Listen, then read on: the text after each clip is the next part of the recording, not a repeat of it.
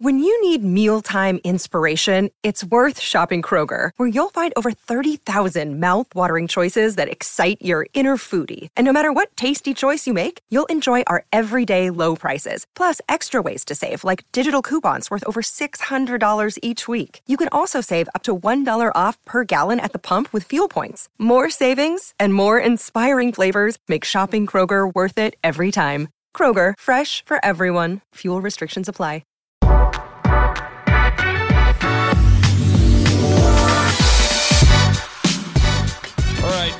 We're here. We're, we're back. Another game recap, 36-14. You just you just take a moment. Can I get these sponsor reads out of the way? Gather yourself. Why don't you look hold your game ball? Okay. That'll don't cry. No, we're not. Yeah, just pet your game ball. There you go. There you go. That's good. So it looks good for the people on YouTube here. All right, our presenting sponsor uh, for these game recap pods, Onyx Automotive, located 150th and Dodge. I mean, it doesn't get much better than that location. Best of Omaha, number one luxury dealer, offering industry leading brands, BMW, Jaguar, Land Rover, and more. Go to onyxautomotive.com. They got all the vehicles there, more information. Drive Onyx, the new standard. And we got to give a shout out to Pella Windows and Doors. Check out their showrooms in Lincoln and Omaha. The people there are fantastic. Products amazing. Go to PellaOmaha.com. And got to tell you about, see, you're going to have to like zoom in. Can you see it? Shoot 360, shoot 360 the world's most advanced basketball training facility, Shoot 360 Lincoln, coming in October. It's five weeks from today is grand opening. Five weeks, Bo. Wow. Five weeks. You're, you're just. uh, Can I talk about it for a second, just real quick? Okay. Yep. My favorite thing about Shoot 360 is the splash meter. You line up your arc depth and alignment inside the revolutionary splash zone, the optimal target for all three metrics. You line them up, you're going to make over 90% of your shots. So basically, Shoot 360, their millions of, of shot data, NASA and Carnegie Mellon have calculated the perfect shot. It's based on three key elements arc, depth, and alignment. Arc, how high you shoot it, depth, how strong you shoot it, and then alignment, obviously, how straight you shoot it. The perfect shot, 45 degrees Five, yeah. okay, on the arc. Depth 11 inches from the front of the rim. That'll be a that's a that's a swish and a half, player. and then alignment is zero, which is obviously right down the middle. That's the perfect shot. When you say 11 inches back, yes, you mean from the front of the rim back 11 inches. That's the perfect. That's the optimal entry angle. All this is based Ah, on the entry gotcha. angle into uh into into the the rim. And so you're getting real time every shot you take you get real feedback on all th- three so your arc your depth and your alignment and you line them up inside the splash zone you are going to make over 90% of your shots it's just it's amazing it, it is absolutely amazing train like a pro become a member at shoot 360 lincoln i got a polo on people go to shoot360.com backslash lincoln so that 11 inches, it's hitting basically as it's going down, it's hitting the back. yeah it's Yeah. just yeah it's it's Because it's an inch short. Because I'm Yeah. thinking that's about Right. 12 inches, right? So and Oh, it's- boom, yeah, and they, okay. they studied Dame Dame Lillard. They brought in a bunch of different like Steph's arc is a little higher than the optimal one, yeah. but it's amazing his consistency. Dame Lillard was a little he shoots a little bit more of a flatter shot, so his was a little lower. But overall, I mean, They're I love that. I love that NASA and Carnegie Mellon got together and they're like, What else do we have to do today, guys? we can either put a we can either study more about the moon or has anyone thought about basketball and the perfect jump shot? I love it. I love it. I love it. I love it. hey, I mean, those I mean, guys I'm are basketball fans too. You I gotta know. like it. That's right? it. That that is it. Okay. Um, here we are. 36-14. That was the final, right? That's that, that- 36 14. 36-14. Uh c- congratulations to Thomas Fidone. He's heading to Canton after his touchdown catch. I knew catch. you were going to be excited about that. He made two catches, actually. He So did. Hey, and that one was like I knew that Nick Bob, he, he's like, boy. you were going to sell property in Council Bluffs, and instead you decided you called your him. realtor and you said, buy, buy, buy, Bye. more I want him in there. You guys can all act like you, the game didn't matter at the end. It mattered for a guy's chance to get to Canton, Ohio, and his name's Thomas Fidone. Okay, so shouts out to him. Okay, so thirty-six to fourteen. There's a lot of different ways to unpack this game, but I think we got to start, Bo, with talking through Jeff Sims because he's the headlining conversation, and really he's the guy that tells the tale of the game in a lot of ways. Oh, I mean, I don't know. Like, he's the guy that's going to tell the tale of the season. Like, what do we do with Jeff Sims? Exactly. Like that, there's a big last week. It felt a little premature to be like Casey Thompson, Jeff Sims. I don't know. Like uh, now that feels like a very real conversation. And a obviously Casey Thompson's at Florida Atlantic, so uh, you now have to deal with what you have, and so yeah, so we'll get into all that, but when you when you look at Sims, just sloppiness, turnovers, ball handling. Things were sloppy in the spring game. Like here, here's Sims so far is like just because just because a guy enters the portal doesn't mean that like when he enters the portal, it's like it's like a jet splash car wash. They like that's like the portal, and you come out like Yeah. all of your weaknesses and stuff. Like when you're through, when you're out of the portal, then you're like a great. All your weaknesses have been addressed. Like he was turnover prone at, at Georgia Tech. The spring game, things were a little sloppy, and through two games, he's been sloppy. In this game, four fumbles for this offense, and we'll kind of you can divide up the blame on a couple of them but there were four fumbles, three lost. They were all kind of exchange issues. There was one terrible interception, and then there also was a big mistake by him at the end of the half as well. Yes, that- so let's was. let's walk through them. Okay. Okay. Let's walk through them here. The first fumble happened on the first drive of the game. Nebraska gets the ball. Folsom that bro. The the environment where you as like just real quick before it like you you get Ralphie to run onto the onto the Yeah. field. That place was rocking like I you had to been you- feeling it. It's everything you can ask for. It was everything you could ask for as a Nebraska fan for for the opportunity ahead of that team. Yes. You couldn't ask for more. Right. And they got off to a good start. They, They got, they were driving down. driving down the field. Sims made a couple of throws. Yeah. Boa constrictor, I think, caught one early in the game. Caught a caught a victim, squeezed him out. He you wasn't know? going to fumble because he was he was just squeezing him out. Did his patented roll. It was just it was good. Um, but the first drive, they're they're get the ball all the way down to the Colorado 31 yard line. It's third down, and it is a dropped shotgun snap, fumble. Colorado recovers, going the other way. I, I don't know what, and Nick, Nick we can this- sit here and try to analyze. It's like Nick, It was this a is good just snap. Terrible. This is just like these are plays that are so bad. It's almost hard to talk about them. Yeah. Right. This is like not only can you not catch the snap, which was a fine snap, you can't recover it. right. You know what I mean? Like then you just okay, you, you cost us the drive. We're gonna kick a field goal, get points, or you know whatever, right? It you you lose it then. You know, like these are the kind of things that like it's not just bad. It's like a double bad. It's a double negative. It's like wow, like so I, I'm kind of just blown away. Not only like hey, there were mistakes. It's like how bad those mistakes seem to be. th- there some mistakes are like they're they're so elementary Yeah. that that they're almost you would think a super elementary mistake would be the easiest to correct but it's almost sometimes the most perplexing what's the most telling to me is is like this is just like fundamentals and like I just don't know what I don't know how you can trust him right now as his teammate. right You, right now, he's Which is a big thing. no confidence. You know, there's no confidence in him right now, right and I, don't want to write a person off after a couple of games because, like, you just it's just that's not the right thing to do. But like, eh, do you have any? I, I just have, I have almost no confidence in him, and I feel like his team right now, the confidence meter on offense is at a almost zero. well yeah i mean that's it, i don't know how it couldn't be Yeah. I, I don't know how it how it couldn't be and you know, so it's just it's frustrating you're kind of like okay this things are going well you're driving down the field fumble snap second fumble happens in the second quarter. Still zero zero.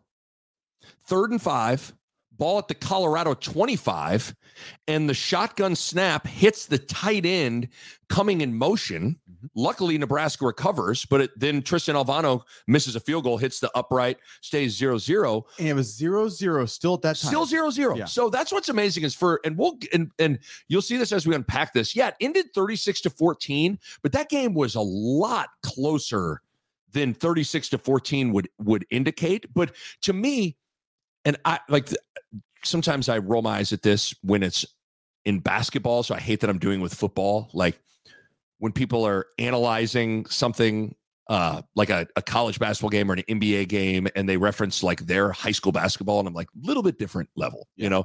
But I'm going to do that with my high school football because all I can do is relate quarterbacking. Sometimes all you can do is relate it back to yourself. Yeah. One of one of the number one things that I wanted to be judged on as a quarterback was a winning. Did I win? Okay. Yeah. The other thing was like when I'm when I'm in charge, is shit clean? Yeah. Is shit clean? The plays are in. Where eh, everything's crisp Yeah. people are in motion through at the right timing of things like as much as anything right now everything sims is every when he's running the offense everything's sloppy like that tight end that's on him Nick, what's funny is I, I I think we talked about this a little bit, but I had heard like the week before that first game that we talked about, you know, he's not his completion percentage in camp Yep. had not been what they wanted.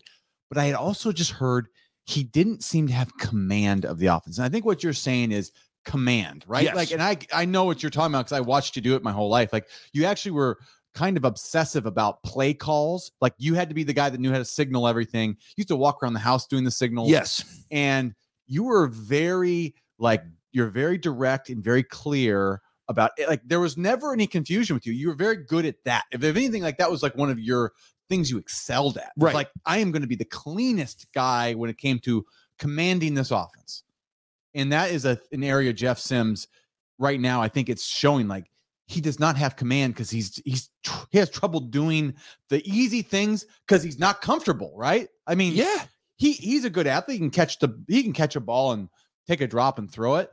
But when you don't have command, you're not comfortable. Right you're taking your eye off the ball do it. yeah You don't know. You don't feel good, and that is what's clear. yes i mean I, I just think that motion that's on him that's on the quarterback timing up the motion getting the snap that's all on him Yeah, you can blame the center, the coaches for calling it. Which I, I at some point I'm going to blame the coaches for keep for for keeping to call those type of right things. right But Jeff Sims is the one that's like, you motion now. you He's in charge of the cadence And and, the timing of the snap. timing. yes So in the end, I think it's, you know, the coaches have to put the guardrails on like what plays can he run?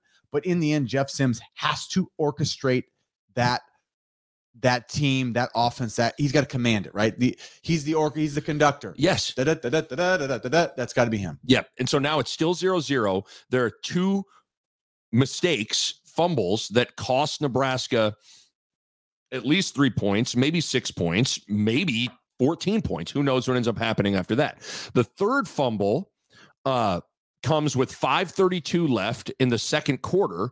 First and 10, shotgun, another dropped snap. Colorado recovers. It's a short field. And with good field position, at least Nebraska's defense stands tall, but they kick a field goal. So now it's three nothing. But and once again, he fumbles and loses it. Like he fumbles un like without defensive force on him, and then can't get on the I ball. feel like that one was the egregious one. Like I thought his effort to recover this one was pretty weak. Well, exactly. I mean, it's like you should jump on that thing like your life depends on it. Right, and he Where he was- was just like, "Oh, it got away from me." Like, And and I mean, again, like what are we talking? It's just it's catching a shotgun snap. Like this just- is this is the most. He's almost like bizarro Cam Jurgens. It's like if Cam Jurgens before he, like Yeah. his snapping issues were like if if you put if you put Cam Jurgens in 2020 with Jeff Sims now the the Nebraska couldn't run a play. we it'd like, never have a snap.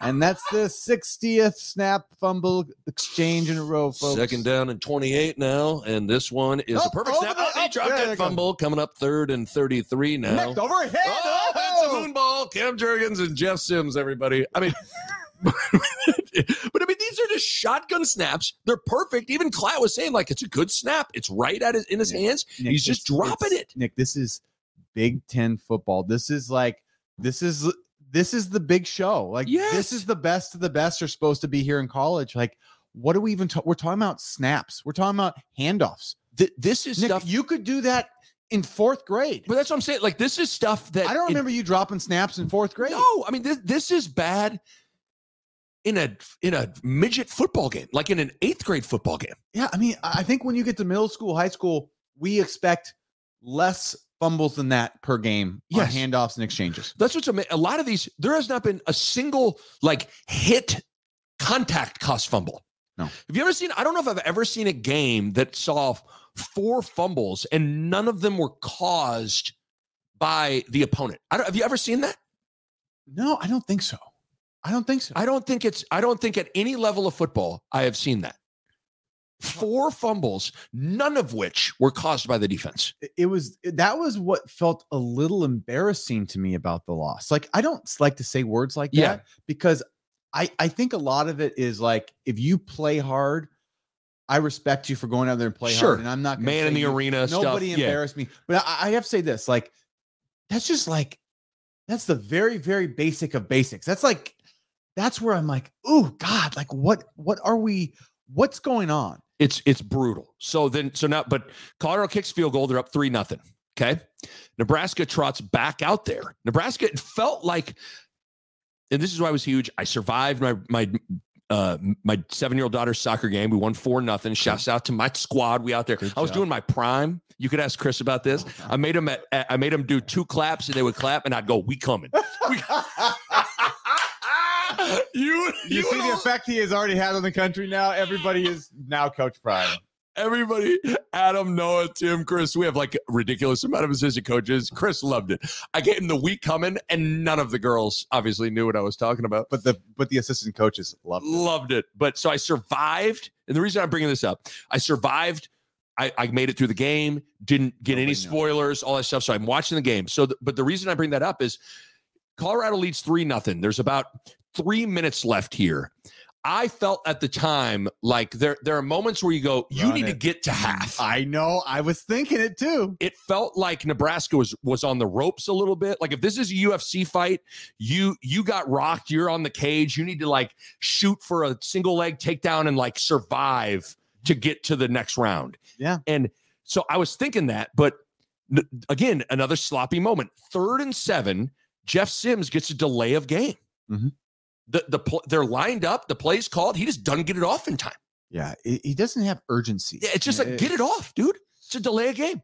Then the very next play, and this is where I really was like, I think I said it out loud to myself. I said, "Be real careful here. Oh, it's yeah. third and 12, 243 left. Sims is rattled and Nebraska's rattled. I'd bet I bet the stadium was rolling and Jeff Sims rolls out and throws just a terrible pass to Thomas Fidone. I get it you're trying to throw it to a Hall of Famer, but you're, you're trying to throw it to a to a guy that's headed to Canton, but you he throws a terrible pick. Th- then guess what happens on the next play? Shot. Here it comes. This is what happens. You you have taught me that. Like if there's a turnover across the 50 or right around the 50 anywhere it, it here comes the shot Mhm. and they had the beater drawn up it was done like they knew what we were going to run they ran the the long drag which is a quarters beater but Yep. you need a lot of time to run that, that was the and best knew protection they, they, had. they picked the play and the defense i mean it was just it was a perfect play Perfect play. and play. he had forever and then he looked them off through it i mean it's it's a it was a great job on their part Right. but i mean you can't put your defense in that situation No, Bo. and that's where I, you know, one like Jeff Sims, like you got to be better. But that's when I almost tell the coaches, like, God, like, don't let him, don't let him do it. save him from himself. If they can't see it at this point, which I'm sure they now see it, like you just can't. And that's what's so hard is like he inspires so little confidence. You go, we got two minutes to go and we can't throw the ball. Like I know that. I guess you're, that's you're it's down. pretty amazing. That's where I'm at with it. Three, you're down th- Three like, nothing, and I'm like get to half. you just don't trust him. That's the trust thing. Where like it's hard to play football if you don't trust your quarterback. Right, because with with a bunch of timeouts, with the, this drive started with about five minutes left, you f- four or five minutes left, you would think, yeah, go be aggressive. But I was like, oh boy, get to half here. But bad throw, Colorado then touchdown. So now Colorado, in a blink of an eye, it goes from zero zero to ten nothing in all of like two or three minutes of of game time. Yep. So then here comes Nebraska back out, and there's another big mistake here that leads to points. Third and 17. Third and 17. Mhm. One minute and eight seconds left. Colorado has one timeout left. Yep. Jeff Sims scrambles. He only gets about eight yards, so he's he's well short of the first down. So it wasn't like he he was trying to get the first down, and that's how he got hit out of bounds. He's well short of the first down, and he just runs out of bounds, saving Colorado's one timeout. which ended up being crucial because they call a timeout with one second left to go in the second quarter to Mhm. kick a little chip shot field goal to go up 13 to nothing. Mhm. So it's just amazing how zero zero with about five minutes left to all of a sudden mistake, mistake, mistake, 13 nothing, and you are big time on the ropes. Yeah. So I mean, th- this is where I want to be careful because, uh, you know, a lot of times in this pod we talk about momentum and how we felt. And, and if you told me it's six, seven minutes into that second quarter, like to go, Mhm. I would have said we are in control of this game and we've been winning this game. I agree. That's how it felt like we were almost the better team in this game. I agree. And then in a blink of an eye, we showed how far off we were from actually being that. But but what's weird is for a quarter and a half, Nick, I felt like we were. Colorado was their their offense was dead. They they were just like they had no mojo. They were doing nothing. Our defense was dominating them. And it's amazing what hap- can happen when like one side of the ball can totally betray the other almost Mhm. and and leave them vulnerable and then the whole thing sort of collapses right so like I no, mean, but I'm with you. As crazy as that sounds for a game that ended 36 to 14, with five minutes left in the second quarter, I thought Nebraska was the better team.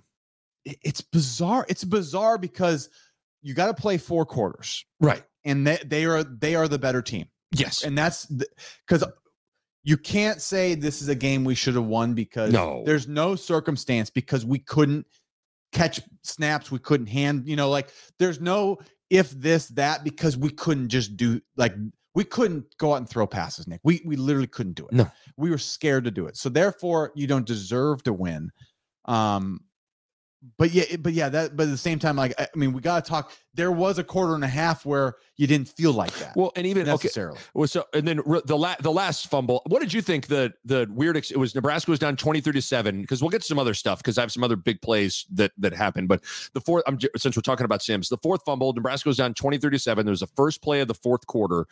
You, you ran the counter. It was a weird exchange. Klatt thought it was Jeff Sims' fault. Um, Ervin was to blame on part of that, though. I mean, I I wonder. Did you notice that there was penetration yes, and I thought, do you think Ervin maybe stopped? Because like I always thought as a running back, like you got to run through the handoff too. Does that make sense? Like yeah, and you, you should you should sort of have your eyes yes, up in the core. I always thought arms up, let you put it in the like you put it in. Yes. you know. I'll stu- I'll shove it in there. You yeah uh, like my thought as a quarterback when I was handing it to you was like you don't you yeah. look Ir- Ervin was doing some of this where he was trying to kind of he was Yes. trying to like instead of like putting it in.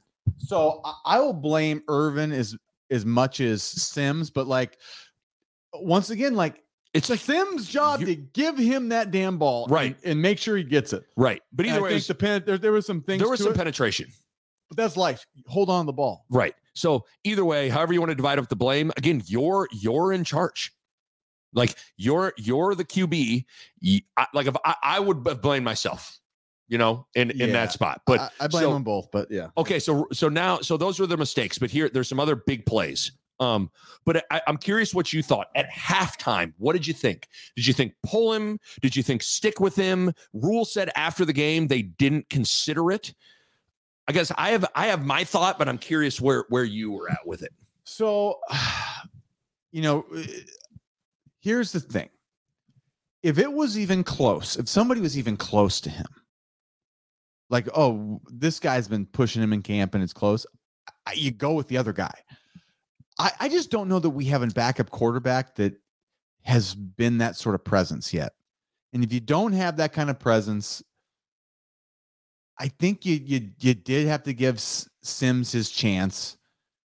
I mean, as much as that's hard to I- say, I, I just don't know that we had a a for sure better option. And you know, he scored the he scored The the, 57 yeah. yarder, yeah. So uh, there's a part of me that thinks that that's still the right choice. Now, going forward, and if things ever happen like that again, I don't think you'll see them sticking with Jeff Sims. I wouldn't think so. I think first of all, I think your answer is is along the same school of thought of of mine. Like it's so hard for me to to did I think Jeff Sims was doing a good job? No, obviously. But it's so hard for me to answer that question because I don't see what Haarberg and Chubba look like on a daily basis. but I will say this: the fact that they didn't go with either of them and stuck with Sims is very telling. Yeah, you know what I mean. Like, yeah, I, I have actually two different personal experience with with this sort of situation. One was they made the change and they shouldn't have, and one was they didn't make the change and they should have. Mm. So the first one was Joe Dailey's our quarterback in 2004. It, it was a bit of a struggle that first year in Callahan's offense. Um, good guy, but just you know, Joe was a nice guy. Nice guy, had a lot of command, was did yeah. all the right things. Just wasn't great. He, he wasn't recruited to run that offense. In no. his defense, and we're down. Th- I think we're down thirty to ten starting the fourth quarter against Texas Tech, and they pull him for Beau Davis, who I don't know if he had six practice reps. and we had like six turnovers and seven plays. Yes, I remember. And that. they scored 40 points or something in that last quarter. It was unbelievable. Yes. And that was hanging us out to dry as a coach. Mm-hmm. Just to say I'd made a change, you know, where you go, you'd bet you've been better off with Joe Dailey in there for sure, right? Because mm-hmm. Beau had Beau Davis. He, I mean, had, you don't have he reps. had no, he had no live snaps. He had, had he'd not played at all. He was not ready to play. Um, it was thrown him to the wolves. Wasn't fair to him. Yep. Right.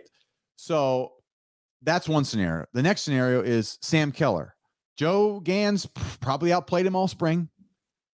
You know, he was most of the team was like, oh God, you know, Sam's got he did well at Arizona State. So we but it was a it was not clear. Mm-hmm. And they chose Keller. And we always kind of knew Ganz was ready and it, it, took a few games into the season before they finally made the change. I, th- I, don't know if Keller may have got hurt. I can't remember. I thought he got hurt. I thought he they were kind of hurt. forced to make. They the did. I yeah. think they finally did, but they never. And even right. the games we didn't weren't clicking or nothing was going. Right. They never just put Ganz in, who you found out like he had the thing. He had the yes. moxie. He had the he had the thing with the offense where he just had a good feel for it. For sure. And he just had the it factor that was the difference of making plays and executing and scrambling for first downs and winning. He was a winner. And that was an instance where we didn't go. So I've seen it both ways and it can be both ways. Now, in this situation, my guess is that there is not a Joe Ganz waiting in the wings. No, I, it's my guess too. And what's what's unfortunate is there that's been an issue for a long time of like there's just not been that second quarterback that is is ready to that it, there hasn't been a Joe Ganz that is not too far off from the starter that if that starter doesn't perform you can bring in that other guy because yeah. I can only assume that there is a pretty sizable gap between Sims and those guys so far now, that doesn't necessarily mean that's gonna. There's never going to be a change, but I guess that's how I, am did I think there should have been a change? I, I at halftime I was like, I kept being like, man, what do you really think? These are like my inner monologue, and I'm like, I don't see. Pra- it's hard for me to say, like, based on how Sims is playing. Yes, you need to make a change, but I don't know what those other guys look like in practice. Yeah, I kind of thought Purdy was going to be the backup, and he was not. Right. And we saw what Chubba looked like last year too. So it's also like, eh, yeah, if that's what I was in my head saying like happy feet, you know, I, yes. I, I was literally like thinking, oh, here comes happy feet, you know, like, yes. and maybe he's gotten better, but like he had happy feet last year. It was a scramble every play, leave the designed pocket, or not, right? Yeah. So, yeah, I, I don't know. I, I, think I don't know. I just think Jeff Sims does not have command of this offense, right? And they don't have anybody else to play over him. That's to me because like if you don't have command of the offense, a coach usually always, always, always goes with the guy that has the better command. Even if he doesn't have as talented of an arm, you usually go with the guy who has the command of the offense. Right. And Jeff Sims doesn't seem to have that. So what does that say about the other guy? That's that's kind of my thought. Now we'll see what happens moving forward. But like, th- I mean, if you look at it like this, because because I wanted to get you started going somewhere, but I wanted to go to it, wait and go to it here with what you said earlier. But Sim, Jeff Sims so far at quarterback, basically two two games. I know he kind of got hurt at the end of this game, but two games. He's got four interceptions. A couple of them are backbreakers, right? The one at the end of the first half of the Minnesota game, the one at the end of the the Minnesota game that uh, set up the the game-winning field goal. Obviously, the the interception to this first half, four interceptions. He has three or four fumbles, depending on how you want to hand out the blame on the motion tight end snap thing or the the Gabe Ervin exchange, whatever. There are three or four Yeah. fumbles, and the team has scored two two touchdowns total in two games. Skanky trick play touchdown pass to Bullock, Yeah. and then his 57 yard touchdown run. Good run, bad bad call on the by the defense. Oh, but they got yeah, they got they caught with like their pants man, down. Yeah, they were like a man. Someone forgot to lock the door and they were taking a dump, and someone that's like is that's the not get out. it's not possible to look cool when you get walked in on taking a dump. And that's what happened to the Colorado defensive coordinator. He was like, Oh, no, oh, oh, Yeah. hold on. I thought it was locked. I mean, what a bad job they did on that. That was bad. I mean, they motioned it into like into Let him throw I it. You eighty, know? Like, I yeah. eighty, like it was like, and that's wide open. I mean, but but Bo, two games, they've scored two touchdowns. Again, one of which was a a trick play that was like, what was that? Yeah. And then the 57 yard touchdown run. So like, there's also like a this is the beauty of sports is that there's a they keep score and it's a bottom line business, and you're either getting it done or you're not. Two touchdowns with you running the show in two games that's not gonna that's not gonna get it done. So the question is and you kind of went there what now? Because if that locker room doesn't believe in jeff sims you got yourself a big problem because that is a real thing. Scott shanle used to always say it like a quarterback either gives the team hope or despair. And i remember we i used to talk to him every week when, on my radio show and he talked about like do you understand the confidence that we had knowing we had drew brees like everybody felt like we just gotta like I give mean, that dude a chance. I, I haven't. I didn't get to watch much of the Hard Knocks. Right. Right. I, I think I saw half of one episode, but the the theme of the episode was like everybody's like, "Well, we got Rodgers." Yes. You know, it's like, and if you got Rodgers or if you've got Brees, all is good. You don't even. You can play so much looser, and you don't have to worry. You can just play. well, You know, so it's such a relief to your team. but but even everything's relative. If you have Zac Taylor, I have to imagine in 06, all you guys looked around the locker room like that that that dude. We believe in that dude. Yeah. Like that dude's gonna get it done for us. Nick, I'll tell you what. I look at Shedeur Sanders, and he's got a little bit of that. Oh yes, he does. he's got a little bit of that. Like he's calm, cool, collected, and the ball's going where he wants it to go, Mm-hmm. and it He goes out some- on time. I mean, he took a few sacks, but that was like Nebraska did a pretty good job. Like he was under duress the whole game. You know, still had almost 400 yards, and some of his passes, the the touchdown at the back in the back of the end zone to Weaver, and then he had his best throw of the day was the running he- left. running left, I'm stopped, saying. turned to get his shoulders back square, And and, then then threw a Nolan Ryan fastball. Like that dude's got something. He he is a he is he's a good quarterback. I mean, I don't want to call him great yet, Yeah. but he's a very good quarterback. And I was impressed. Just like he he's not really a a run first guy. He He's doesn't not- want to run at all. no, he's not that fast. and he's not that fast. He's not that big. He just really has a good head on his shoulders. He anticipates. He sees the field. I mean, and he really delivers in tight window. I mean, I. I was impressed with him as a quarterback. I would argue that I was less impressed with their receivers. I think the receivers are all right. Weaver's know, good. All those other guys they're, are. they're fine. Yeah. Ohio State receivers, I mean, are five times as good as those guys. Right. You know what I'm saying? Like Mhm. we when you play those kind of receivers, they're different. These are just those guys are pretty good. Right. That guy is the difference maker. That quarterback is the difference maker. I don't care if they have a if they have a guy that's not quite as good as him. You're not hearing about this Colorado team, and you're and they're not Yep. they're not scoring the points that they are because this kid is actually a good quarterback. I, um, I agree. I, I do. And I mean, it's just going to be interesting now. I mean, because I think what, what we're saying is you don't ever want to say this out loud, but you know, there's a, in that locker room, there's a little bit, I don't know how there isn't a little bit of doubt with Sims. a little. I mean, Nick, we can't even. Uh, I if I was on his team, I'd be like, I mean, maybe in the locker room he's a different guy, but like, I, I would love to see his demeanor I know. because I don't know. Did he look like he he got hurt? And he It- was he went off and he was I think he was happy to get out. Oh, I, I think I think I don't know. I don't want to like you know. I, I don't know what who happened. knows, he but- may but have hurt himself That's that struck me as like as much as it was an ankle, it was his feelings also were like hurt, because he was up a few plays later and I walking looked like he around, and it was around I don't know. I, We'll see if he's actually hurt. If he's not actually hurt, then that was a bad sign to me that a quarterback I never want to see excuse themselves out of the game. And that's what it felt like. That's kind of what it felt like at the end of the game. Like I- he didn't want to go. th- He didn't want to to make another throw. no, and I think if, we. if you do that, if that's the if case, that's the case, he's done. Yes, it's like you you never get that back. So I because if you don't believe in you, we Yeah. already are doubting you, and Yeah. you don't believe in you. you have to Well, be a little, you have to be a little irrational at some of those positions, right? You Yes. gotta be really confident. You got to be like, I know I had six turnovers, but guess but, what? um, next guys, game, not next game. I'm the guy. Okay, you need that. So if he if he's hurt, he's hurt, and I feel I I will apologize. Yeah, me for too. saying that because that's a little harsh. But my eyes told me, does he not want to be out Oh, there? I now? couldn't agree more. Because even on the the Klatt tried to be like, oh, you see that there? Like he got when he went down, I didn't really see.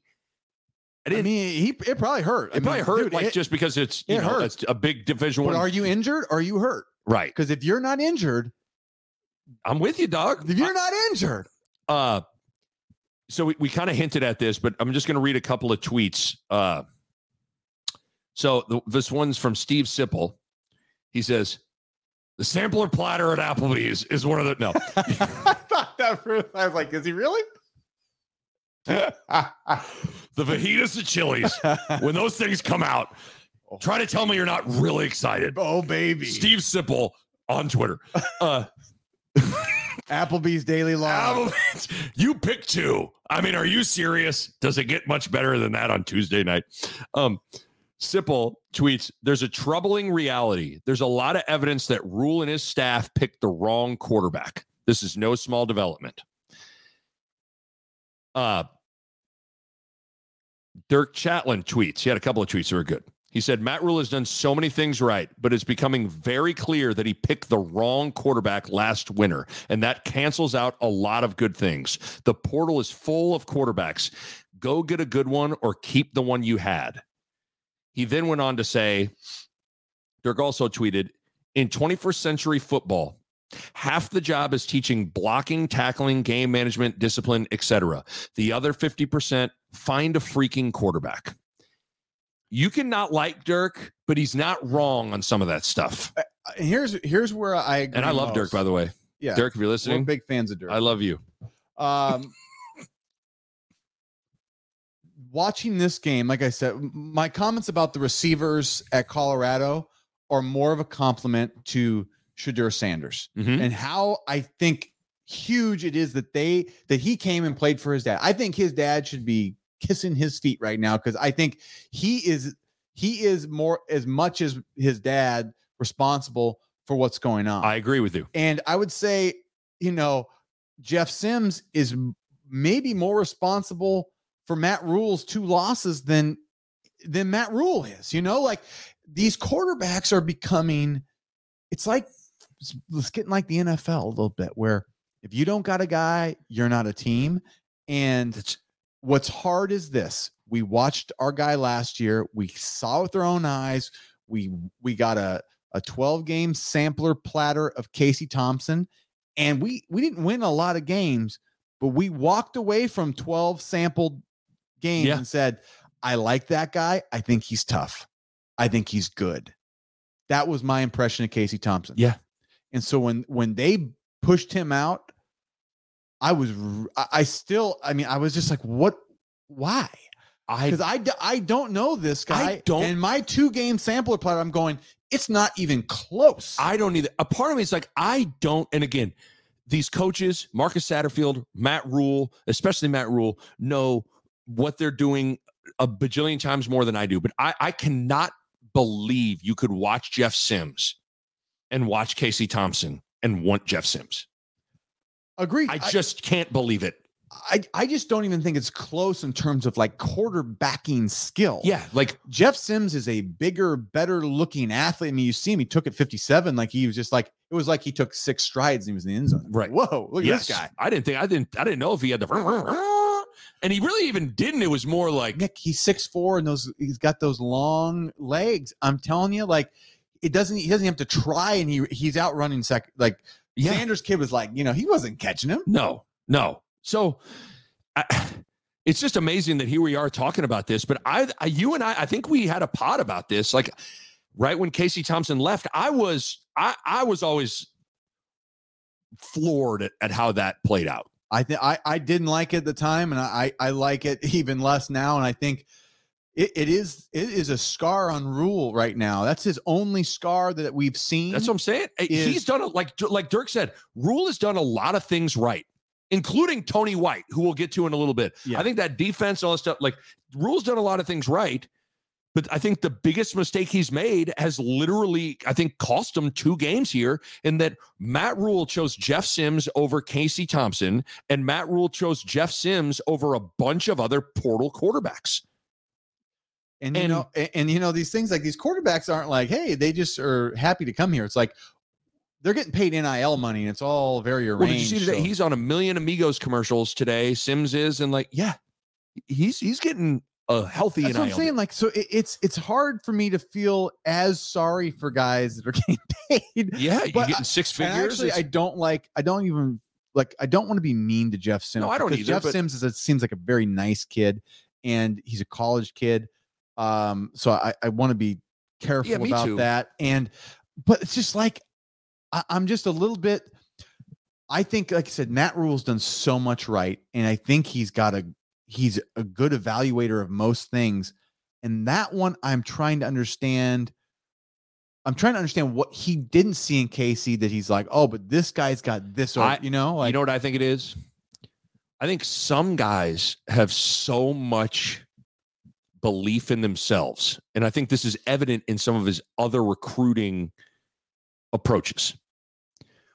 He, and he's said this, he's basically their whole recruiting philosophy, and this is an oversimplified version of it, seems to be find me the big, fast, strong, athletic so right. guys, That's and so right. we will teach them how to play football that's so right. And that that's his whole approach for everything. And if there's one thing about Jeff Sims, he's a big, fast, athletic, good-looking athlete. He looks great. And I think he thought I'll take 6'4, 225, and I'll teach him how to play quarterback, even if he hasn't necessar- necessarily shown the ability to think the game as a quarterback.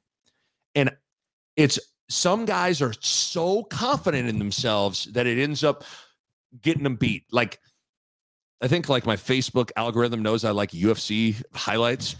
so I see a lot of you. There, Oh, there's a, there's an Anderson Silva Oh yeah. he was fighting. I can't remember who was. He was He fighting was somebody, and he, and he was moving around, and he started getting too caught, and he was like, "You can't hit me," and and kind of had his hands down, was moving around, and he got caught, and he got knocked out. Yeah.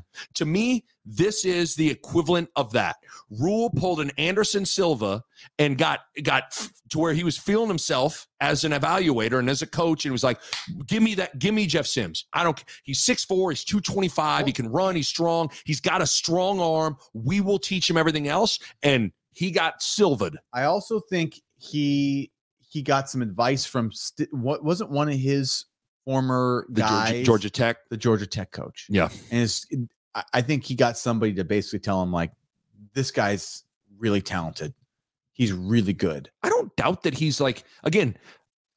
If you just watched him, if you just watch him run and and a few of the throws and stuff like you, I could see how you'd be like, I don't that. I mean, but there's such a difference between that and like playing the game. You know what I mean? Like, and he that that's where he he falls short a little bit. So that that's what I that is how I would explain it.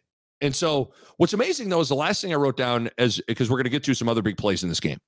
I wrote down the last quarterback. I, I feel like we've had this conversation at this point. Like, what year is it even? Because I feel like a lot of these conversations we've had. Last quarterback Nebraska had that you trusted. What's amazing is I I had said Ganz in 2008, but you know what the answer is? Casey Thompson last year. Yeah, I, with two minutes to go, I actually trusted Casey Thompson. Put the ball in his hand with him and Trey. I was like, let's go. I actually felt very confident. I just think we we like couldn't protect for him sometimes, and Like yeah, couldn't run the ball. Couldn't- Casey was the reason why I was saying like, here's what we need to do with the rest of our team and situational football to get better. But it wasn't like, hey, we got to find a quarterback. That wasn't my No. conversation, and that's not how I I thought about things. Jeff Sims makes me think we need to get a quarterback. Right, and, and That's I- the difference. I didn't have to think that with Casey Thompson. He kind of implied we don't need one because he's Right. good. Right. I think, and, and I think we got to be careful here. Like, I don't think you and I are like, I don't think Casey Thompson's going to Canton with Fidone. I don't think, he's not a pro. uh, but He's not even a pro football No, player. but- he's a he's but he a- was. I, I, my line all the time is like Casey Thompson's like you can win with Casey Thompson. Texas. He won when he played at Texas a little bit. I mean, sorry, I shouldn't say that. Like he he won some at Texas. Remember how good he was in that in the Red River rivalry game? Yeah, I can't. It's like a I Red River with it. Red River rivalry. Red it's like River uh. Gus Johnson Red saying River uh, Borkature. He he cannot say Borkature's name. I don't even know Bo Ricker. He calls him Bo Ricker. I think. Bo Richter. Bo Richter out there. He called, he called uh, Carney Kearney today too when Haarberg checked in. I was like, Kearney- God, I can see how you'd look at. Kearney I can see how you'd look at Carney and think Kearney, Kearney. Kearney, um, Beat Rice. Beat Rice, Cam Jurgens from Beat Rice, Nebraska. Beat the Rice. But I, I- it's just interesting. So okay, but I, I, my main point was like, it's just it's amazing how if you remove Casey Thompson, and I suppose people could go like, come on, guys, you really trusted Casey Thompson that much? I'm like, yeah, I kind of did, but like, I would have to go back to Ganz in 2008 for the last quarterback that I trusted. But that's that's 15 years ago. You know, I thought Taylor and Adrian Martinez were talented, but I never trusted them. I thought Tommy Armstrong had his moments, but I never was all the way bought in on him. And then you have your guys of Joe Dailey, Zac Lee, Cody Green, Tanner Lee, Noah Vedral, Luke McCaffrey. And it appears like Sims is more in that group than he is towards the trusted group. Yeah. So the question here's here's the interesting with Casey is like with two minutes to go, do you take Casey or Adrian Martinez? And part of me w- Oh, are are you serious? taking Casey. Oh, yeah. Yes. And we- got smaller. I mean, Adrian had some moments where he was a good player, but yeah, but not I never, never in the felt in final the two clutch. minutes. Yeah, Yeah. never in the clutch. I mean, even even in the game where it all fell apart, the Georgia Southern game, like Casey, like had a couple of clutch drives and and um yeah, I would definitely take Casey. yeah, I I- kind of just I that's that was that's was my takeaway. Smaller sample size, but I I just felt like he was a tough. He was more of a he was more of a tough winner, and I could just I trusted what he saw almost more than some of these other guys. I, I just the thing that is remarkable is we're two games in and listen to us. that that's what that this couldn't have been a worse scenario for Nebraska like in terms of how the game played out because because now you know like we are talking about you know oh these heartbreaking losses by one point it's like yeah they suck this is worse this is what I was saying like why I don't want those because now you are looking at Oh, you got a quarterback problem. we have a quarterback problem. We are looking at all of our games going, can we win any of those games? The- at this point, it, what's weird is even Urban Meyer has basically said at halftime. I just love Urban's like his analysis. To me, I'm like, bank it, just take it to the bank. But Urban's like, this isn't a bad football team. It's like we've seen Nebraska now two weeks. This isn't a bad football team. But he basically is like, they just need to get better quarterbacking. yeah, you you need a quarterback. And you, you kind of think to yourself, not that I mean, Illinois kind of got their fannies waxed at, at Kansas on on Friday night. You know, Purdue lost. Like, uh, let's not make the rest of the Big Ten out. The you know the The West the, the West, you know all those teams not to be murderers row or anything like that. But you just, I don't know, man. There, with, if the quarterbacking doesn't get significantly better, I expect the Northern Illinois game to be a dogfight. It's hard to win when you can't score. yeah, I mean that. well, Like, that- I guess that I'm was worried my, about scoring. You know, maybe we can just run it on some of these teams. If we if we just you know we sell out to run it, yeah, we can run it against bad teams, and you can against good, but we can't throw it right now. no. We don't got great receivers, and we don't got a quarterback. I mean, our receivers and tight ends are serviceable. They'd be fine with a good quarterback. It's just like you, they're not going to be, they're not going to be able to function with a quarterback that's not delivering on time, or that they can't trust, or that's not commanding the offense, getting them to where they need to be. And you know, like I said, delivering the ball on time with the right reads. I mean, eh, in some ways, I should have started with this comment. Like to me, this game played out a lot like I thought it would. I, I think I predicted like 31 or 34 to 21 or something like that. And it, it, I, I, I thought Nebraska's defense would hang in there, but Nebraska just wouldn't be able to score, and Yeah. eventually they they would shoot themselves in the foot, and and the and it would snowball, and that's pretty much what happened. You know, like I predicted 20 to 7. And it and it was no, head- set, was it you, 17 you, 7 or no, you said twenty to seven. Yeah, and I kind of was like, this Kind is of- how you do it. Oh, a yeah. quarter and a half in, I'm like, this is how it's done. All you got to do is just get us uh, just a scrub touchdown or two and keep holding the ball. We were doing it. And then these like elementary turnovers started happening.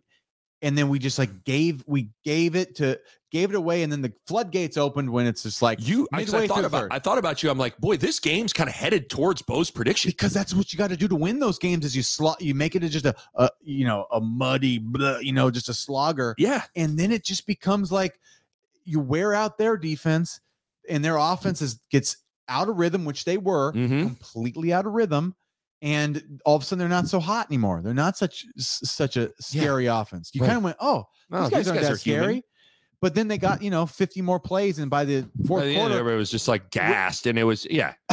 It's funny. Uh, my brother, my brother said this. He's like, "This is how it always happens in football. The first to not tackles the DBs, then it's the D lineman, and then it's the linebacker." And it's right.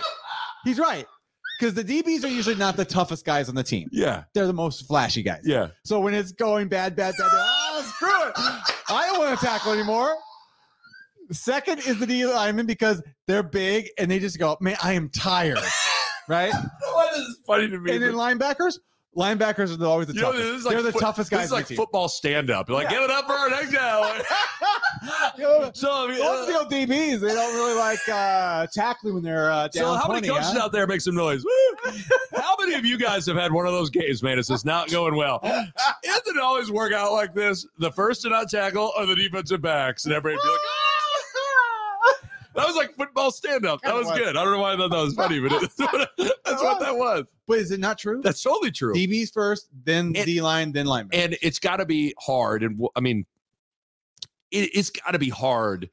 I think this was a, this case with the 2021 Huskers. We've seen it at times over the years. I bet you felt like you had some of these moments too, where when as a defense you are like fighting your ass off. You're doing and and you're getting no help, and it's Yeah. just got. It's hard to go back out there, strap it up, and continue to hit. I mean, it, when you know the game's starting to get away from you, like that gets to be hard too. I think what happens too is the more chances they get, the better their odds are for like Yeah. calling the right play. And then the more right plays they make, the more you get tired and the more, you know, some guys then Yep. instead of do your job, do your job, do your job, they go, Well, they did this to me last time. Maybe I Yeah, better. like, and then they change something little, and then the offensive coordinator's waiting for them to do that. You know, it's like Right. they have the the beaters and the beaters to the beat, you know. So like, oh man, the more time you're out there, the worse it will always get. Yeah. That's a rule. That's a rule of life for defense. The longer you're out there, the worse it goes. That's So it. that's all it is. That's it. So that's why you want to hold the ball. You like it's always who has the ball longest usually wins, and that's the case. God, I, I read now I want to like Netflix football stand up like that. That was great. I don't know. I, like, I was instantly laughing at it. that, was, that was that was really really. you good. know, I have some very strong feelings sometimes about very unique things, and you always love them. I love it. I love it. I would you like when I go down for the like I uh, You you would not. you- I want to get oh, I was I was really really enjoying that. There were some other big plays in this game. We'll get to those next, but first, got to tell you again about Onyx Automotive. They're the best of Omaha, number one luxury dealer. They're offering industry leading brands BMW, Jaguar, Land Rover. They're located at 50th and Dodge. Listen to man, they like that upscale feel. They offer a bottle to all their clientels with any vehicle purchase of Onyx wine. We drank some Onyx wine. That thing was Good. Yum, yum, yum, yum, yum, yummy. I was looking on the website. I was looking at a Range Rover. I told you, you boy, you boys like my dream car. If, if you see me, if you see your boy hit the, he turned the corner, in a Range Rover, you know your boy has has made it. But I need to get I, Onyx. If you're listening, when we get up there and test drive, I want to I want a white Range Rover. Ooh.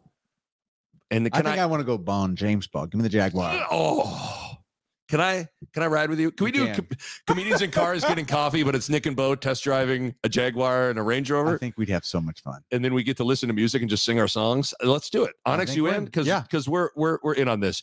But 150th of Dodge does get much better uh, locate location than that. Go check them out. Go uh, online, onyxautomotive.com. Drive Onyx, the new standard.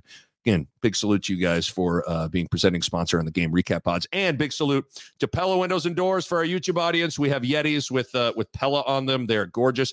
Uh, I gave you a Carhartt jacket with the Oh, Nick yeah. Bob podcast and Pella on it. We're gonna be nice and warm in the winter, and they're doing some work on my home here in a little over a month, and the whole process has been fantastic. The showroom's great.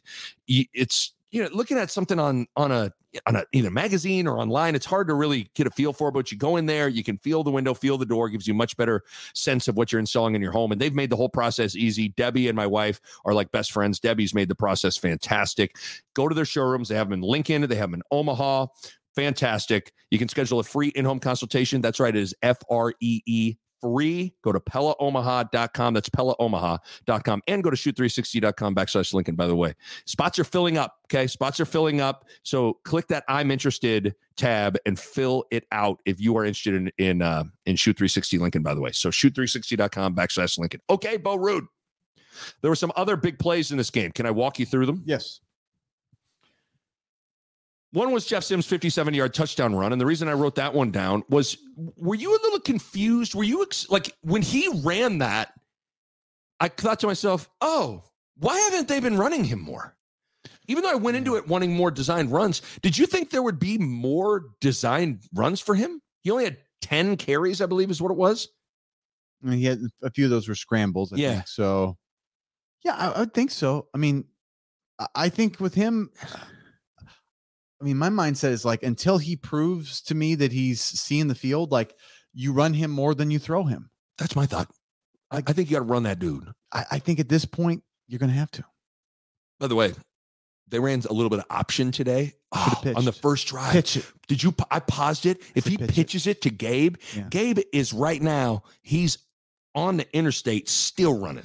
He's going. So he's heading east on I eighty. He's into He's Nebraska. He's made running. it. He's almost. A, He sees Scotts Bluff. He goes by Chimney Rock. he goes by Chimney Rock and by Forrest Gump, who's running as well, and he's got the beard. He. He goes under that tunnel when you know Yeah. where Car- yeah where, where Kearney is a little bridge. You know the over. And you go okay. he is. He could have ran home. They were like, Gabe, we'll see you later. Gabe could have ran all the way on I eighty. All Jeff Sims had to do was pitch that thing.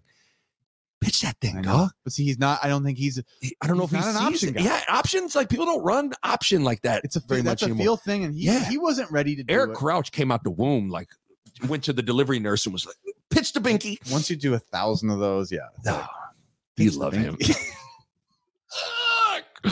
I love me some Eric Crouch. Uh, pitch to Binky. When he pitched to Binky, he had an offer to Nebraska. But so I, I just I thought there if he's going to be in there, run him more designed runs. yeah. I mean, okay.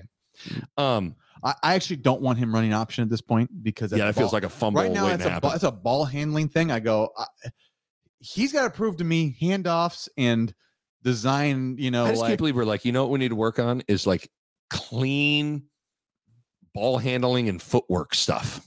dude i'm telling you it's that that's where i that's where i see the offense at i'm like i, I was floored i was i walked away that game floored about our offense because i'm like we don't do that well right no, now no. i don't i can't think about anything else besides just like can we do just basic plays and I'm see what with you, dog. happens I'm with you.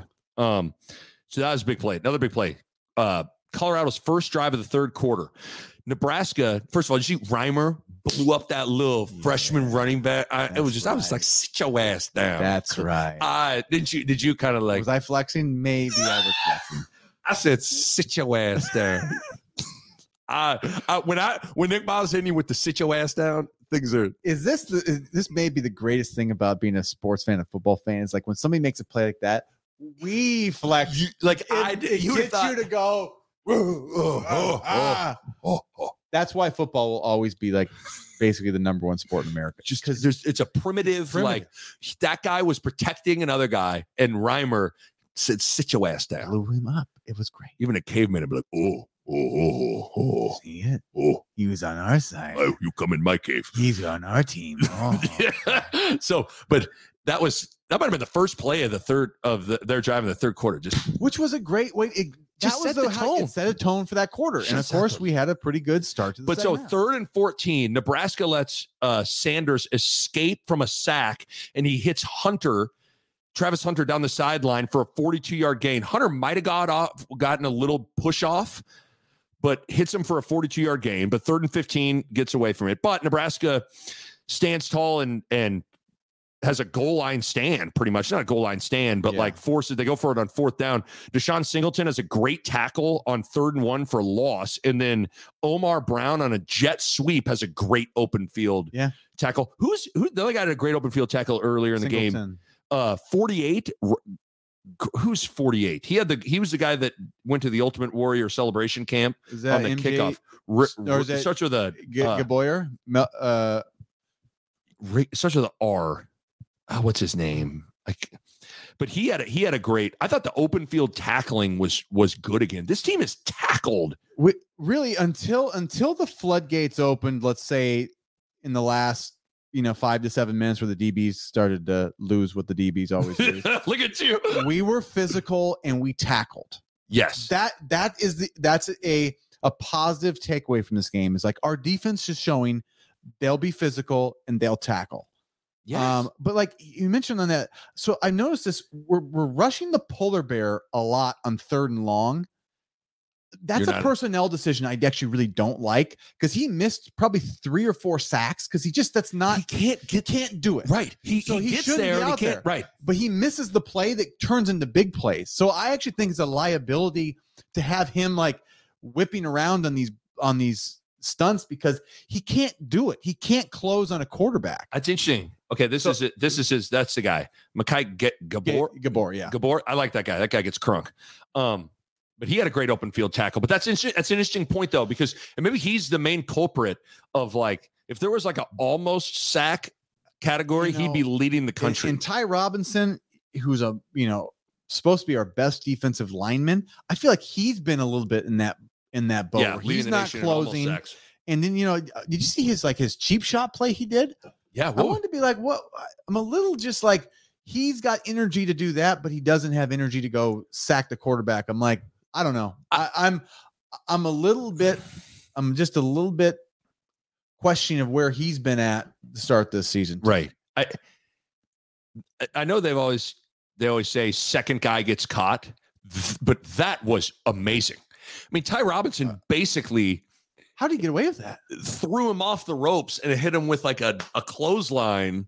And then the other guy stood up and fought back and he got, Yeah, that was I- amazing. I was just a little bit what are you doing? But so, but so, okay, I bring it up. It was great. I want to give credits, credit, credits to to- forcing a turnover and downs. That, that was fantastic. Great stuff. Um, you, the next drive for Colorado, you had back to back third down killers. Th- I thought the arguably the biggest play of the game was third and 10.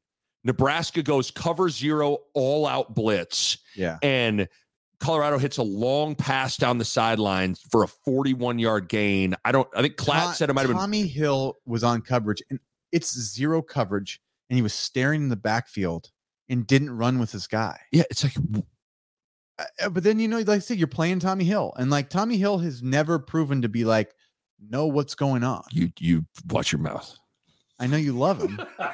he's he's no, you're totally right. I Uh, mean, I mean- he's, he has not proven it on, as a defensive back. I'm just saying, like, why is he? Why is he out? Why you there? have him out there in covers in a cover zero situation? Yeah, like uh, he's, you know, I don't know. Like I'm just Yeah, certain personnel decisions. th- that's we play a lot of guys, and I just kind of go like, Why is that guy in at I, that time? I'm a believer in like the only guys that can be out there are the guys you know can do it. Yeah. and I just don't know that some of these guys can that are out there, and I'm just I'm because then that that was the drive that led that got to uh the great Sanders hit Weaver in the back of the end zone for a touchdown. But you realize that was third and 10 at the 12 yard line and they Yeah. score a touchdown. So Yeah. another backbreaking moment. Then then this was a big backbreaker too. Next drive, it's 20 to 7. So I mean it's not like No, I mean, and that was like I said, we were in a great position, and then they throw that bomb. And then, Yeah. like, you know, Right. But third and 16, Jeff Sims actually like climbs the pocket, makes a great throw to Alex Bullock. Yeah. That would have been a first down, and Bullock just drops it. So Nebraska goes three and out, and they got a punt. The next drive, Colorado gets the ball all the way down to the one yard line. Nebraska's defense has a goal line stand. Riley Van Poppel sacks Shedeur Sanders and forces a field goal, keeps it to 23 to 7. And then that's when Sims, Ervin ha- have that weird exchange fumble. And at this point, cue up the Netflix football stand up. The, the levee breaks because Colorado drives down and scores on that Yeah, wide it's- receiver reverse for was basically 20. that's you know like in The Shining, they open the ele- elevator and like the blood. That's exactly what it was. As as when Sims and Ervin fumbled that exchange, the the doors open, and that's what it was. And the and the black shirts were just like, It's, screw that's it. it. It's over. screw it. Yeah, I mean, it's done. So those are some other big plays. A couple more things before we wrap this thing up. Again, the defense. I know you gave up 36 points, but they had eight sacks, 11 tackles, TFLs. yeah, They did a pretty good job stopping the run. They they were heating up Shedeur Sanders all game. They're physical. They're tackling. Their open field tackling's pretty good. Uh, I guess if you want to have a gripe, they got to find a way to get the ball, like maybe get some more turnovers. yeah, they got to get some more turnovers. Their pass rush is, it's not great. They're playing a lot of young guys too. I, I don't think I think that's one of our issues. Is it's going to creep up as the year goes on. We're not great pass rushers. I like like Linhart. He he's a freshman. I like him. He, he's going to be good, but you know he's also like he had two offsides in the same yeah. You're like, drive. you know was it this? This might have set a record for most offsides in a game. that like shows both. where we're at. Like That's but but in general, like plays- Nebraska's just sloppy. Yeah. Uh, yeah, because we're playing a lot of people. but I like the scheme. I feel like the three three five is manufacturing. I mean, again, the, I like what this D coordinator's done. I like what our defense has done.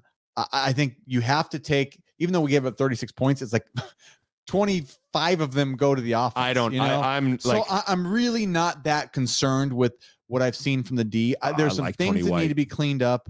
There's some positions that we- I think need to groups that need to. We need to find some players at a few spots um, to make this thing sustainable. But it, really, we should be feeling I'm- decent about the defense. I'm. I'm. They, to me, they they earned. I thought they did a pretty good job today. And again, I get it. You can be Mister like 36 points. Since when is that good enough? Sincerely, no gray area guy. I'm Billy Black and Nuance White. does not exist. Nuance. You want to talk nuance? Hey, Dad, this guy wants to talk nuance. He gave up 36 points. Tell me he did a good job. I he told him. so give me a break. I, the defense. I mean, Tony White, that boy. I mean, Bobby Fischer or Tony White in a game of chess. You know who I'm taking. he would checkmate that cat. Two seconds, player. Does that make any sense? Uh, yeah, good enough. Uh, I just let you go, Nick. I just let you do Let it go. thing. Uh, next thing I wrote down, uh, because we're getting surly here. Jeff Sims, again, if you're going to play him, run him. How about that for a thought? Gabe Ervin um, looked better, finally got some carries. He had 17 carries. Uh, by the way, without looking, how many carries did Anthony Grant have today? I think he got goose egged. He got zero. So that's another thing. Like, th- this goes to some of the coaching stuff of like who's in and why. How can a guy go from lead the running back that was third, he led you in carries at Minnesota, to getting zero carries in the next game? This is this is the coaching stuff. This is the personnel decisions that uh, I, I think we got to give him. You know, I'm gonna give Matt Rhule the benefit of the doubt. This is a new team to him. He's this is his year to. He, he I mean, we already kind of know where this year is. Like he's still figuring it out, and Right. we got to. I'm gonna give him the benefit of the doubt that he's gonna figure it out. But um, yeah, that's not. It's not a great look when you're you're sort of you know in their first two games we're like we don't know who to give the ball to and we don't know who we want to throw the ball That's not good at all. No. Um, I thought, and I didn't see a lot of chatter like this. Maybe I'm tripping. I thought Buschini punted bad today. Yeah, he didn't move. He didn't turn it over. He didn't turn the field over. No, I just thought I, I I thought that was he didn't punt great today. That's still feel like me. though that we got the you know that me. Punt, that punt's been bugging me. I don't know what it is. It's like they're too close. Did I tell you? Did I, tell you about my interaction with Darren Erst? no, no. so I see Darren Erstad at uh, at Swingfest at, doing golf in June. I'm playing with Mielheisen, Oh and God. at the end of the night, just understand, uh, Tito's and Gatorade. You boy consumed, consumed quite a few of those. I see Darren Erstad, and we're and we're hanging out, and I mean. so we get into Darren Erstad starts kind of giving me shit, which is great. That's kind of Erstad's person. Yeah. He's one of those guys. Yeah. Like I love Darren, and I, go to- I, I mean, in in a guy that had had a bunch of Tito's and Gatorade, you, can understand what this was him like. too, oh, I? You love Darren. into the punter. I was like, I was like, hey, Darren. I was like, hey, man, you understand that I did. I did a podcast called Classic Husky Recaps, and in the '94 game, I gave you the MVP. He? He goes, "Can we talk about something that wasn't fucking forever ago?" Oh God. but he did it in a fun, like he wasn't Yeah. mad, but he thought it was funny. Uh, but I died. I was Oh, like, God. I was basically like Chris Farley. Like, you, you remember, you remember, when you remember when? punted against Miami in '94? Wow, he must have had that so many times. You know, he's probably like, can we? Because you But could tell. what he's a But I- punter. I- he's a punter. He should be thrilled that somebody. But you know wants what to I like about his that is, you know, certain guys would be like, "Yeah, let me tell you, you know, uh, you know." He was like, "Can we not talk about that?" And I was just like, "Uh, Darren, you want to go putt a few, or what do you want to do?" Like, but yes, that was my interaction with Erstad. See, so I I'm very hard on punters. I think he'd be the type that I would think you'd be more like. I don't want to talk about my World Series with the Angels. I know, I've but- done that a lot. But he was like, I think he'd be like, yeah. Sorry about the twenty years ago. I actually punted. Can you believe it? Isn't that funny? I think he was just he was like, I need to get I need to get out of this conversation. Uh Who is this guy? he he was he was he was loving it on some deep level, but it was I thought that was hilarious. Oh, okay, so I wrote down Buschini punted bad today. He's not up to my Darren Erstad standard. We have high standards here at Nick Ball kind our Industries. this is our airing of grievances podcast. we have kind of been like, listen, following people, harsh. they got to step it up. Well, We've I did again. I wrote down Fidone. He's heading to Canton. Congratulations. Uh-huh. That, his that one snag was like in traffic. I'm There was a little bit of a catch and a sit your ass down to whoever was. I mean, there's multiple buffs around him, and it was just like, I will say this. I, I I'm you know I'm pretty slow to anoint anybody. I'm just glad he made a catch. He scored a touchdown. Maybe get the like the Yeah. weird jinx that's around him right now. Is maybe that will uh, he'll just like be able to start playing now because I feel like I- I don't there's wanna- been too much. There's too much of this like eh, with him. He needs just you know he just needs to be a guy first, and then and then we'll see how good he is. position relative to their talent.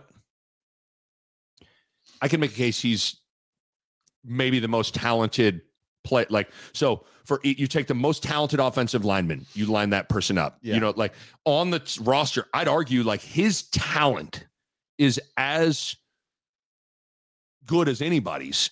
And while I'm not saying he's you know f- excited about how the game went, you know, there's a part of him that's like, all right, fuck, got a couple of passes. One was a tough one. I got in the end zone. Like, Yeah. I don't know. Like it, It, helps. I think Billy Billy Kemp can go out and play now. I wrote that. I said Tommy Pickles, aka Billy Kemp. Tommy Pickles is kind of he had a catch. Five catches, 57 yards. Good to see him get in, involved too. He's kind of like a poor man's Wan'Dale. A little bit. Him and Wan'Dale. They're little just they're, they're like both very small, like five seven, five eight. teeny. Yeah. Yeah.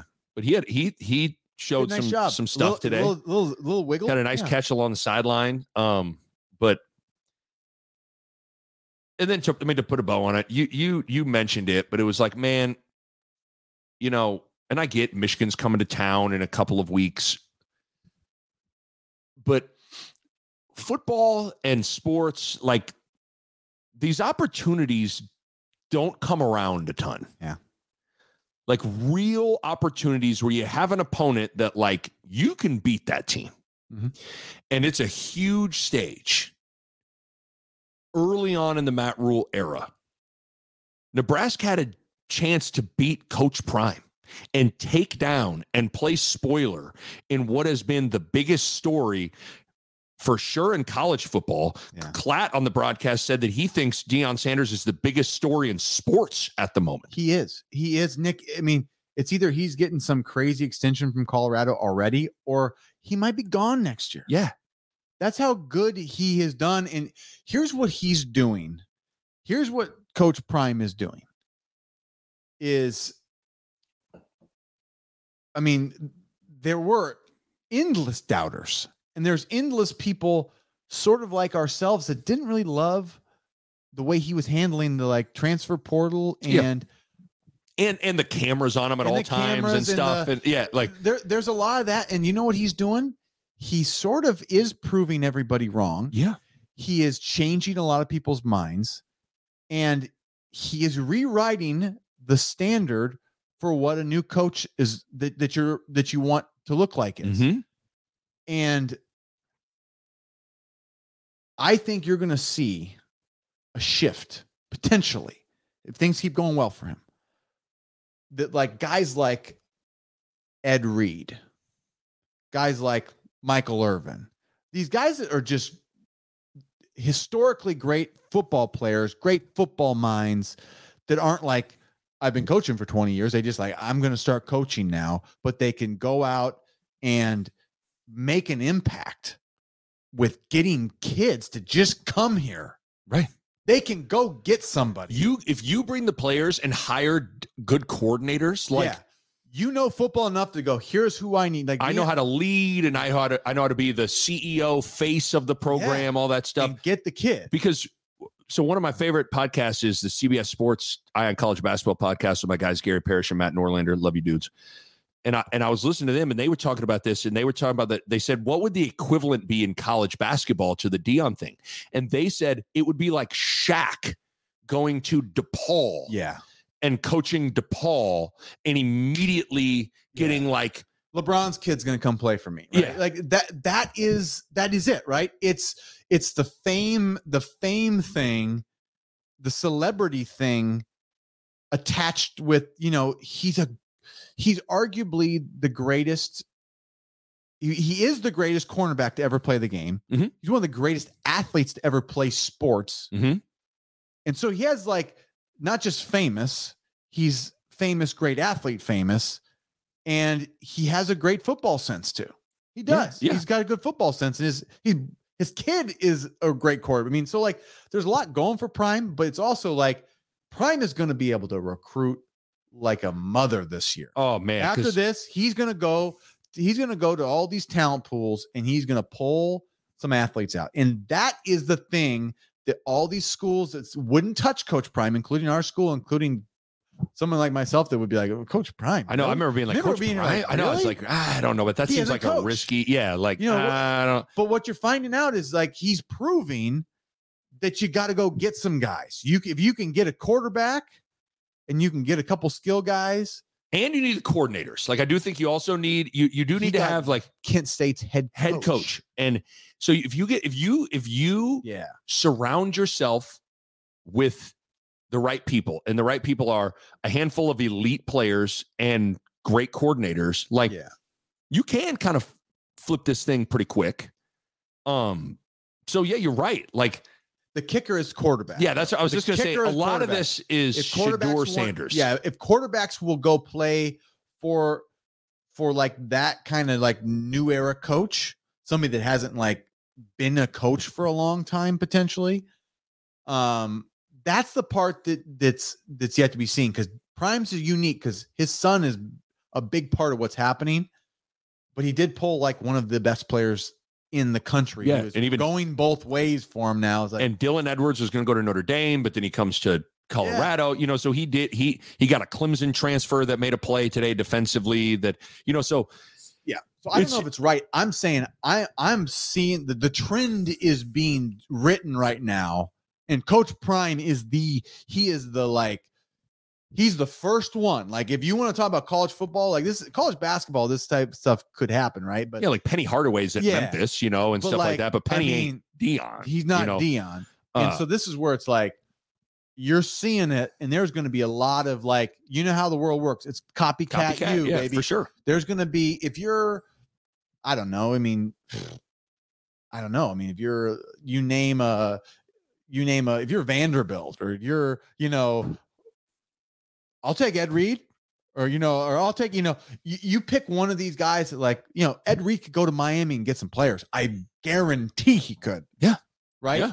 Um, and I think that's that's the thing that's very unique about what Prime's doing is he's sort of proving something that's never been done before. Right. I, at least through two games, you know, through two because games. that's one thing. It's like let's see, let's see how how this because there were there were moments today where it felt like oh is Nebraska exposing Colorado a little bit, but then I mean if you up got if you got the quarterback, then it's it, it it makes things okay. So that's where like they're not an unbelievable team. They're okay, and they got a really good quarterback, a couple skill guys. Mhm. But that's it. That's all you need sometimes. Yeah. And so it's just it's Nebraska had a major opportunity today. We're And not- the, and they, yeah. and it's just unfortunate that not only did they they come up short, they kind of embarrassed themselves again. Yeah, this was an embarrassment. It was. You know, I mean, I think I think if I bet there was some talk that there would get that game could get to 10 million, an audience of 10 million. Like there might be 10 million people that that watch it. It was the most bet game of the weekend.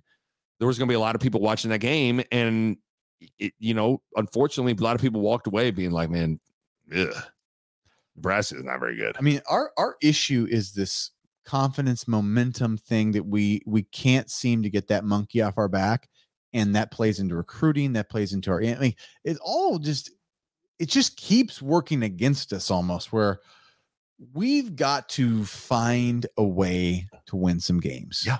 We've got to find a way to win a important game sometime. Otherwise, it's like Nick, I don't know how you get out of this otherwise. You got to find a way. and that and that's what's so hard. And again and this is what y- y- again it's game number two of the matt rhule era. No one's hitting the panic button. No one's hitting like the oh look out. No, no one's doing that okay? But what's what is challenging about all this and and you've you exhausted it with frost is you can explain away certain things and have patience but at some point you got to win Yeah. and I, when that point is I, I don't know but it it would behoove everybody for it to happen sooner than later really Colorado's the worst scenario that could ever happen to Nebraska. Not just this game, but what Colorado represents. Mhm. That they were worse than us way last year, and that they are flipping it and had two big time in the moment wins to start out their their career. And that's all we've been wanting for for a decade. Mhm. And we're sitting there watching it happen, and it happens to us. So it's almost like it's not that going 0 2 is the end of the world because we kind of were like, well, that might happen. But the fact that Colorado is is they are flipping their script.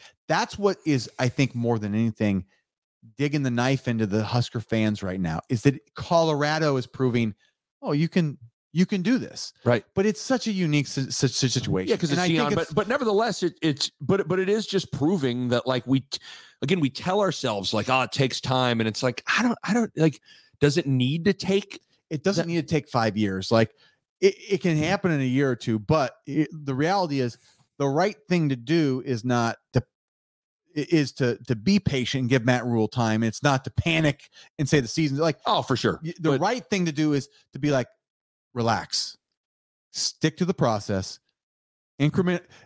Rhule calls himself an incrementalist. He had in the paper today. I'm an incrementalist, right? Yep. incrementally better. I agree with that. It's the right thing. It's how you traditionally build. Like if you're not prime time, if you're not coach prime, if you're not born that guy who's captivating and Yeah. most gifted player you've ever seen, like you can't go just pull the like Yeah. it will take time. So that's okay. You don't gotta have prime. You don't gotta we don't need to panic and go, we need to find prime. Like there's some teams that might do that right now, but like the reality is I would go with the tried and true, like let's get a little bit better every day until we're really good. Yeah. So it's just it's just unfortunate. Today was was really unfortunate. Big opportunity. against your old rival to take down the biggest story in sports, be the the the person that that that that just I mean that they would have that that would have potentially been talked about by everybody. Hey, Nebraska plays spoiler on Coach Prime and Colorado's Matt, home debut. Matt Rhule's really got something. You know, got, like, got that's something the storyline. Matt Rhule, like it would be about Matt Rhule and all the things that like and instead it's it's quarterback controversy and time. you know gus and gus and joel talking about you know the quarterback problems and then the guys in the in brady quinn and matt leinart and mark ingram and those guys they're all talking about the quarterback stuff and that's what's unfortunate is like when these things start to mount it's it's hard to turn them and that's where it just it's it's going to be interesting to see how these next two games go now you know you, you got two games where sneaky a lot of pressure on Nebraska where you we have games that that you should win and I by the way I looked today it looked like Northern Illinois lost to Southern Illinois. So um, explain that to me. Northern Illinois starts the season winning at Boston College and then they host Southern Illinois and lose 14 to 11. So who knows how good Northern Illinois is? But they got a, you know, they got a experienced quarterback, and then they got Louisiana Tech coming to town, and then you got one of the best teams in the country in Michigan coming to town. So got an interesting couple of weeks here. But yeah, when the, when the narratives start and that the you know the quarterback questioning st- becomes a thing, it's hard for that to go away. Yeah, yeah, it's any parting shots any other thoughts you have as before i mean we've i mean i feel like we've talked about everything here i mean this is where you almost uh you don't want to pod right after a game because I, I know, feel like we, are, we, we, were as harsh I think well, as we've ever been, and that's I don't love being harsh. I don't either, but because I mean, Bo, it's like it was bad though. It was it, not. I don't. I, I think we're pretty like fair with stuff. That's just it. As long as we're fair, that's all I care about because I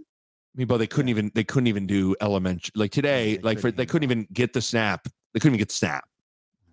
Like I don't I don't know what else she can really can really say other than that. By the way, just I, I saw the Wu Tang Clan was there supporting Coach Prime. I didn't know the Wu the Wu was that biggest supporter of Prime. Michael Irvin was obviously there. There were a lot of cuts to to Michael Irvin.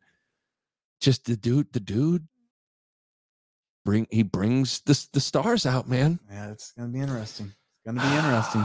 okay, well, we'll be back for our midweek pod. Uh, we'll have to cook up some some topics to talk about. We'll get more into kind of the other. Today was very Jeff Sims offense heavy. I want to get more into some other aspects of the team. As now and, and now it's a you can these were what always going to be the do? two least in least interesting games on the schedule, yeah. but you can these are two really important games. Now. They're important, and it's like they got to they're they're going to have some discussions about the quarterback. Yes, that, this week is going to be quarterback the quarterback week. We're like, well, one, what's like, happening? What are they doing? And two, if they if they're not making a move, like, well, then what what's changing? Right, right.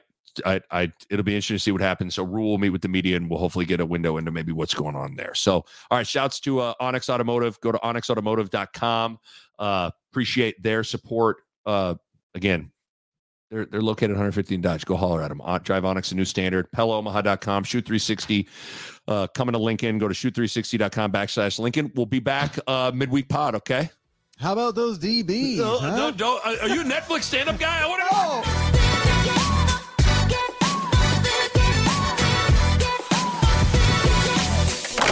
A Hurrdat Sports Network production.